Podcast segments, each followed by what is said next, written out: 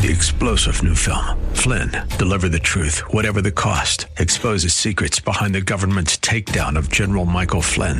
Flynn knew what the intel world had been up to. He ordered the first audit of the use of contractors. This set off alarm bells. He told the truth. He was the most dangerous person for Donald Trump to hire. They had to get rid of Flynn.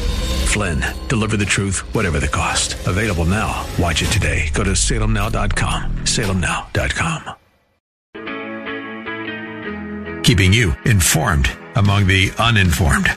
Always Right Radio with Bob Frantz on The Answer.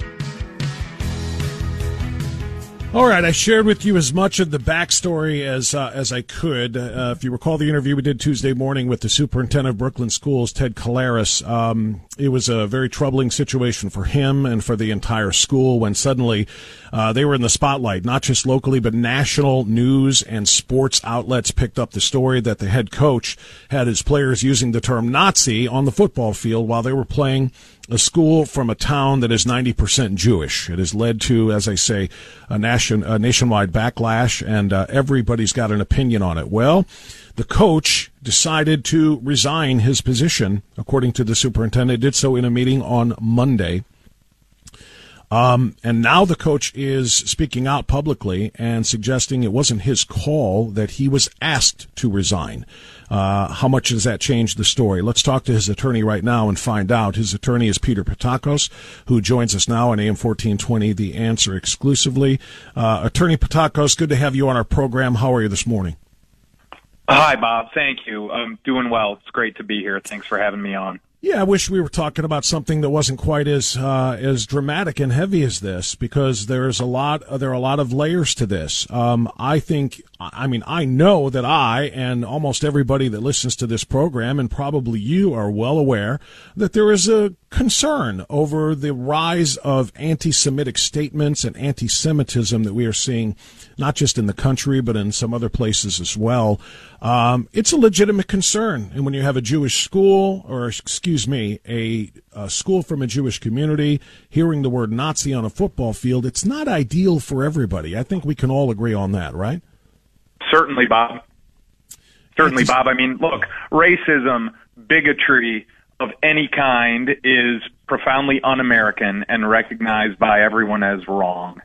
Yeah, um, and, I think that's and, that's important to note here, and and the reason I set the question up that way, uh, Peter, is because I want you to explain from your client, Coach McFarland's position, why this was not bigotry, not racism, and certainly not anti-Semitism. You you put out a very lengthy statement, but rather than reading that to the people, I'm just going to ask you to explain it to us uh, in your own words right now. Tell us why, according to Coach McFarland, this was not bigotry or anti-Semitism. Sure, Bob. Thank you. Um, you know, we mentioned in our statement that in a football game, anyone who is familiar with the game of football knows that it is routine for players at the line to bark out coded calls, uh, to change formations, to warn of, of oncoming blitzes, etc. And I cited the famous example of Peyton Manning and, and his Omaha call that he would make. Mm-hmm. So w- what was happening here, and one of the things that has upset Coach McFarland is the idea that this was a, a play call in their book, like okay, this is this is the Nazi, uh, we're going to run Nazi right or something like that. It wasn't that. This is this is something that's less than a play call. It's a line alert. It's a code word, and you know, it's historically appropriate. I have to maintain, Bob, uh, uh, leaving aside that the that it that it might justifiably offend someone. Mm-hmm. Um, the term Nazi has been used in American football at the line of scrimmage to warn teammates of an oncoming blitz, of an oncoming evil. so, you know, it's it's like the British are coming, the British are coming. Instead, you're just saying the Nazis are coming, the Nazis are coming. Watch out, we have to defend ourselves. If anything, it's it supports the notion that Nazis are evil. Football is a militaristic game and um, you know this is a the the term blitz itself, Bob, is a Nazi term. Comes from the term blitzkrieg. The term blitz is used in literally every single football game and every single TV broadcast that takes place. So um, you know, one of the things that we put in our statement yesterday was we included a handout that one of Coach McFarland's respected colleagues, and he has very many of them, uh, found from the 1990s from an Ohio high school Coaches Association handout that lists the call Nazi as one of six line calls that are used to alert teammates of blitzes. So this is not something that he invented. This is not something that's new. Um, other players, and, and you know, thankfully, uh, someone came forward and spoke to Cleveland.com yesterday and said, "Yeah, I played for this coach. He's one of the greatest men uh, greatest coaches that I've ever played for. He he clearly didn't intend to hurt anyone, and we've used this call in this way uh, back when I played for for a different school. I think Fairview Park um, years ago. And I specifically remember I played for Revere High School in Richfield in the 90s for Joe Papano, and we uh, we use that call as well, and other teams use that call. And you know, you're not calling anyone a Nazi. You're not you're not trying to say that oh, we're you're you're a Jew and we're coming to get you. It's not. It's the opposite of that. It's we fight Nazis. Nazis are evil. We're alerting to the presence of evil in the form of a blitz, and so we're we're going to block it.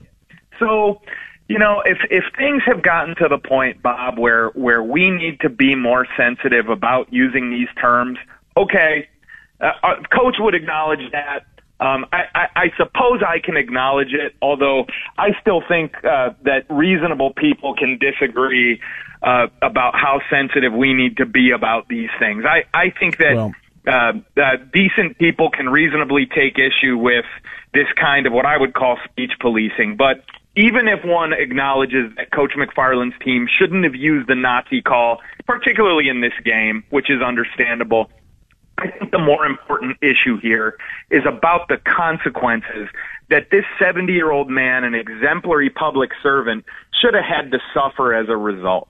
And, and well, we'll, Bob, we'll come I back think, to that. Yeah. Let me let me jump okay. in here. We'll come back to that sure. part of it uh, about the separation from Brooklyn in a moment. But um, I want to stay on, and I agree with you. This is a this is very much a free speech issue. I agree with you also that it is unfortunate that the term was used.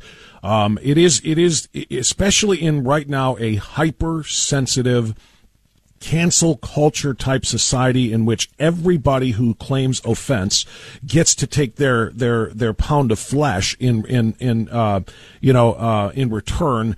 Uh, it's probably something that is best not used anymore. But I understand, and you also, uh, in addition to uh, presenting that. Um, uh, that uh, excerpt from the coaches clinic. This was the, a clinic not just put on by some nobody. This was the Ohio High School Coaches Association. So this was an accepted term by all of the coaches, uh, you know, at the time when they were conducted these clinics. And this was in the 90s. So, you know, we were even closer to World War II, you know, back at that point than we are right now. The idea that it was not, that was acceptable then, but not acceptable now is, is kind of silly. And, and Peter, what I want to what I want to point out here is the part about this not being anti-Semitic. I have tried to explain this to people since I first covered the story uh, on on Tuesday and inter- interviewed the superintendent. I have in front of me an example of coaches using line calls that are absolutely anti-Semitic, because the word Nazi would not be a slur for a Jewish person. If anything, it would be a slur toward a German person to be associated with Nazism a, a, slur against a Jewish person and thus anti-Semitism would be uh, this example. This is from the New York Times, March 24th of 2021. Duxbury High School in Massachusetts. The coach there was fired for um, anti-Semitic terms that were used at the line of scrimmage during a game that year, that month. Robert Trestan, the director of the Anti Defamation League's New England region, said the players were using the words Auschwitz, rabbi, and dreidel as audibles or last minute play calls during their game against Plymouth North High School. Now, Peter, what I'm saying is, is if the Brooklyn team had been playing Beechwood, and specifically Beechwood because of the high Jewish population in that wonderful community, and if they had been using calls like Rabbi, Dreidel, and Auschwitz, we have a different story here, don't we? I think so. I think so. That would have been very, very strange, very questionable, and you know, arguably very anti-Semitic and intended to offend.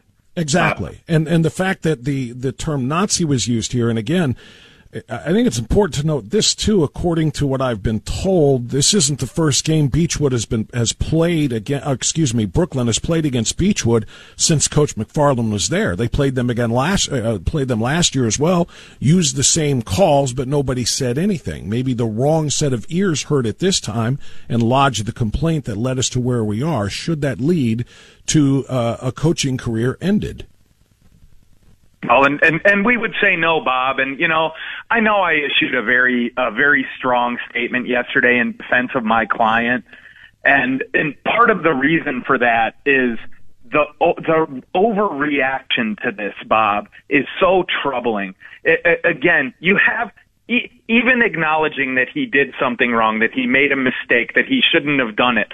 Look, uh, part of uh, part of the part of being an American is you don't have to be a saint. and and people make mistakes and people learn from their mistakes. I, I I think even the Jewish faith, Bob, it teaches truth. It teaches that you don't cause unnecessary harm to people. And my question for the folks in Beechwood that have insisted on uh, taking Coach McFarland's job and, and you know having him flogged in the in the public square in the court of public opinion, I want to ask them, how are they being truthful about what harm was really done here? And how are they, how are they reconciling the damage that they have caused to this man's career and to this community? Uh, who you have a group of kids, varsity football players. You only get one or two seasons as a varsity football player in high school. And if you're a Northeast Ohio kid like I was, those are the some of the best years and best memories of your life and and now this has been blown up. This team season has been blown up. And look, I hope they can rally around this and and still have a great season. But Bob, I, I can disclose this on the air today. We learned yesterday.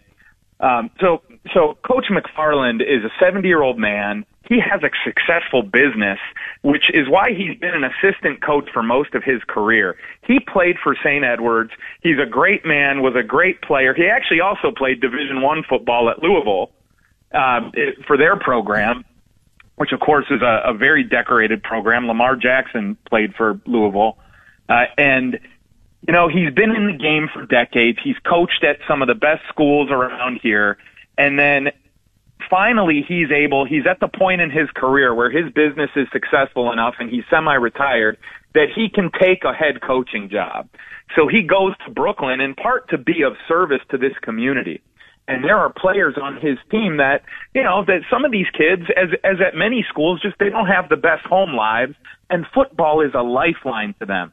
It teaches them discipline. It teaches them hard work. It teaches them it, it gives them an outlet that sometimes the classroom just isn't there for some of these boys.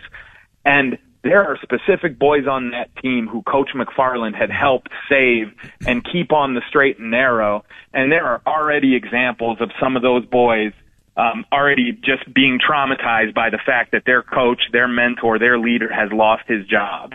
So okay, let me uh, let me ask just, you if you could, Peter, because I may have missed it in some of your explanations there and talking about Louisville and and beyond. You said we just learned yesterday what? Uh, that or you that can now disclose. I'm sorry. Go ahead. Yes, I, I can. I can now disclose that um, w- some of Coach McFarland's players, who uh, Coach McFarland had really helped come around and really the, the game of football oh, okay. was really helping some some of these uh, boys that maybe would, were having more difficult time at home. Got it. Okay. But football can be a lifeline for them. Some of these boys have already been affected. And I, I'm not really at liberty to disclose more than no, that. of course not. But I wouldn't it, even it ask just you. it just goes to show, uh, and anybody who's familiar with the game of football, uh, especially high school football under a good coach and a good mentor, knows how much that matters, knows how much a good coach and a good mentor matters. So a, thou- a thousand you know, percent. And and I apologize. I thought that was the predicate to somewhere else that you were going. So that was the point that he's been helping a lot of kids who are needy kids uh, in in a variety of ways. And most great coaches and go- even good coaches do that. The game itself is cathartic to a lot of kids for a lot of reasons. And if they've got the right coach, it can certainly be a benefit. So I'm glad to hear that. Uh, but I do need to fast forward a little bit here. We're talking to attorney Peter Pattakos. He is representing Coach Tim McFarland, who has just been uh, who has just resigned officially from Brooklyn. Brooklyn High School over this uh, very unfortunate situation. So we need to get to the issue now of that termination or the end of his reign. I don't want to call it terminate because he wasn't fired, but the end of his uh, tenure as the head coach there. In the interview that I aired earlier on Fox 8 News, the interviewer asked him about his resignation, and he said he was asked to resign. Did did Coach McFarland? Uh, David Nethers then said, "Or." In other words, were you was it were you told resign or be fired? And Coach McFarland said, "Well, that was never made clear, but I was asked to resign." Can you be more specific about that, please? Sure, Bob. I, I, my impression of what happened is that McFarland understood that if he did not resign, that he would have been terminated. So, you know, he was very surprised that he was asked to resign. Uh, I think if you watched, and, and apparently you did, you watched some of these interviews that McFarland gave to the local news stations yesterday. Just, just that one, yeah. yeah, he is a very soft-spoken, humble man, um, and you know, when when he was asked to do this, he essentially saw the writing on the wall. So he said, if, they, if this is what they're telling me to do, then I guess I have to do it. So in my view, Bob, it's a forced termination. We lawyers argue about this all the time, whether it's a constructive termination or, or you know, whether whether he actually resigned. But the fact is, he was forced is it, to isn't resign. it important had, though, from a legal never, perspective, Peter? I'm sorry. Isn't it important though? Again, when he was when he was asked by the interviewer. Um, was there an or? Isn't it important that he wasn't told we need you to resign or else we're going to fire you? That, that that that makes a difference in legal parlance, does it or does it not? Yeah, it, it can. It can. But I don't really think it's going to be significant here. I don't think that um, Coach McFarland is going to go suing Brooklyn um, over this. So it, it really well, you you, you know up- what? You read my mind. You read my mind because at the very end of your statement, um, you're very lengthy. And by the way, I appreciate that statement you put out there because it was very thorough. The very last line in the statement you released yesterday is quote McFarland is weighing all legal options available to him against those who caused this extremely damaging and defamatory firestorm. So um, that makes it sound like he's considering suing uh, Brooklyn. But heck, he may be even considering suing Beechwood if you're talking about people who caused this de- defamatory firestorm because they have come after him and after Brooklyn very, very heavily. Well, now you're reading my mind, Bob, because that's exactly what we're talking about here. Is you know, had had the folks at Beechwood um, not done what they did in this situation, uh, you know, I think he would still have his job. Had there not been this overreaction, and to me, just uh, a weaponization of a false accusation of anti-Semitism. I mean, this guy, and and you know, this is part. He just called me two days ago, and by the time he calls me, he's already on. He's a headline at ESPN.com, New York Times, Yeah. all over uh, every local and national news station. Uh, coach forced to fi- for, coach, coach forced to uh, resign because he used an anti-Semitic slur. Well, you know, again, that's why I was very clear. Nazi is not an anti-Semitic slur; it's an anti-German slur. People call each other Nazis all the time. I, it's it's oh you Nazi, why are you doing that? That's it's there's it's not anti-Semitic at all. So you know that's defamatory. And when you have public officials in Beechwood, and, and there's you know there's some great public officials in Beechwood, um, who some of whom I'm very proud to have represented, and I'm not talking about them. I'm talking about certain specific uh, uh, councilmen in Beechwood who seem to uh, think that they gain political power by by putting scalps on their belt. And that's what really bothers me more than anything else. And we have seen this time and time again in politics, in national politics, in global politics, where if somebody wants to take somebody out, uh, call them an anti-Semite. Let's smear them as an anti-Semite, and then they won't get elected again. And you know, not that not that Coach McFarland is an elected official, but it's from the same playbook.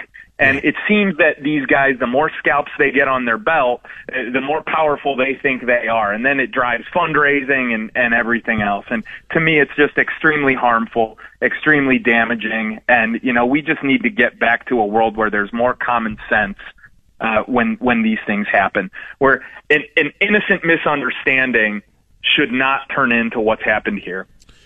Yeah, I uh, I would tend to agree with most of that. Um, I won't ascribe any motivations to anybody specifically at Beechwood because I don't know what they are, but I have heard some of the things and I do understand uh, the points that you are making. Uh, and you're right about one thing. particularly that uh, one of the worst things you can call anybody in America today is racist, and that would mean whether it be anti-black or anti any other ethnicity or religion or uh, uh, uh ethnicity such as Jewish. Um, and so if you call somebody something that is, uh, you call somebody a racist or call them an anti-Semite, um, it is now the exact opposite of what it is in a court of law. In the court of public, in the court of law, you are innocent until proven guilty. In the court of public opinion, you are guilty until you somehow prove that you're not what they said you are. And now Tim McFarland has to prove that he's not an anti-Semite. Now the Brooklyn schools have to prove that they're not anti-Semites because that's what the allegations have become. Absolutely, Bob. Absolutely. And and what really troubles me about this is that again, as soon it as soon as someone notified McFarland that they were upset about the use of that term, and this was the coaches before halftime of the game, yeah. he immediately stopped. And he said, "Okay, we won't use it." They came up with another term, and he explained this uh, on TV yesterday too. He, they came up with another term, and then McFarland specifically offered to apologize directly to the players, whether on the field at that moment or at halftime. And the Beechwood coaches said that wouldn't be necessary. And he thought that was the end of it. But you know what, Bob? They, they didn't want an apology. They wanted his job. Yeah, well, it's, it's interesting job. when you say they too. We should probably be clear because, again, to my understanding, and this goes back to my conversation with Ted Kalaris, the superintendent at Brooklyn. He said his counterpart at Beechwood was was accepting of the apology and and was pretty much ready to move on from this, particularly after the resignation. But that it's individuals, not necessarily with the schools, but within the the uh, uh, city government in Beechwood, that uh, between the mayor and the certain members of council, they're the ones who seem to want more than just what is already happened. That is exactly who I'm referring to, Bob. And, you know, another thing that's really troubling about this is even after the wave of national press uh, calling McFarland an anti-Semite, there were other stories about some of these Beechwood councilmen, you know, continuing to drive clicks with this and, and news stories saying they want a full investigation, et cetera. Well, you know, we gave them an inve- we gave them some facts yesterday that they can chew on, well, and I hope well, they keep chewing on them. Peter Pattakos, I really appreciate you coming on and talking about your client's situation. I feel badly for a 70 year old man who's been uh, a coach for 43 years, who's going to, in all likelihood, see his career end this way. This is how he's going to go out and perhaps be remembered by, and I, I find that to be very, very unfair. I sympathize with those who are concerned about anti Semitism in America. I do, and I oppose it as, as vehemently as anybody does, but I don't think this was anti Semitism, and I do think the First Amendment has to come in into play here. Cancel culture needs to stop. Political correctness that takes scalps needs to stop. The, the, the word might have been a poor choice of words. It might have been in poor taste, but it in no way was anti Semitic, and in no way, in my estimation, should it have led to an end of a career. Um, a- amen, Bob. And I will just say for anybody that knows Coach McFarland, and that's hundreds and hundreds of people who this man has touched, they know that this is not going to define him. This is not going to define him. And if anything, he's a he's a great man to sort of have this experience to help demonstrate just how out of control things have gotten with yeah. cancel culture. But McFarland is he's going to continue to walk tall, and I'm proud to represent him. And I'm grateful for you giving us a forum here, Bob. Thank well, you. Well, if this uh, if this does lead to some legal action in any way, we look forward to speaking to you again. Thank you so much. Thanks, Bob. Peter Pattakos, the attorney for Coach Tim McFarland. Um, We'll get some reaction to it when we can. We do have Senator Jerry Cirino coming up after the top of the hour as well. Always Right Radio. Three star general Michael J. Flynn, head of the Pentagon Intelligence Agency, knew all the government's dirty secrets. He was one of the most respected generals in the military. Flynn knew what the intel world had been up to, he understood its funding. He ordered the first audit of the use of contractors. This set off alarm bells.